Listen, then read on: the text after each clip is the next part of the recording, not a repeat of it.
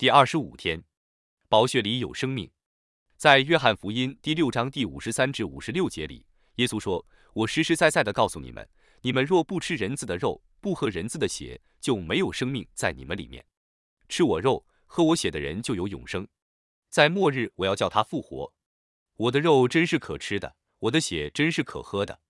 吃我肉和我血的人，常在我里面，我也常在他里面。”当有人在性格上表现出缺陷时，我们有时会说他里头流着败坏的血统，这意味着这个人的性格从祖先继承了一些不受欢迎的特征。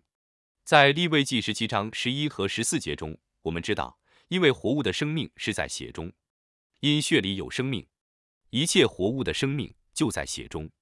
若血里有生命，它也是承载着那个生命的特质，它拥有我们祖先的灵魂体里面的记忆。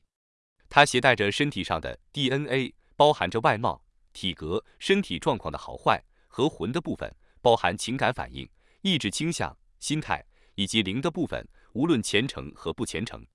历代祖先的罪孽在血统里留下印记，从而影响我们和我们的后代。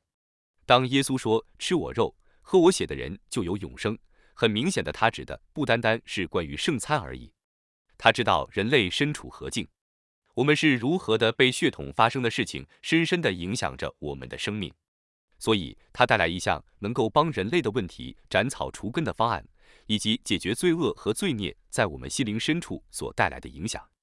耶稣带来的救恩就是一个完全解决罪的问题的方案。他把自己的生命献上，因为在他的宝血里有生命。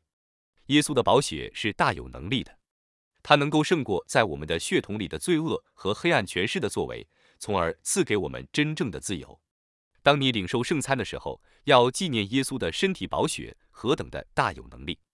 当你领受饼和酒的时候，感谢耶稣，因为他深深的在你的生命和你的血统里动工，允许他把仇敌在你血统里隐藏的特征和作为暴露出来，并且请求耶稣让你得自由。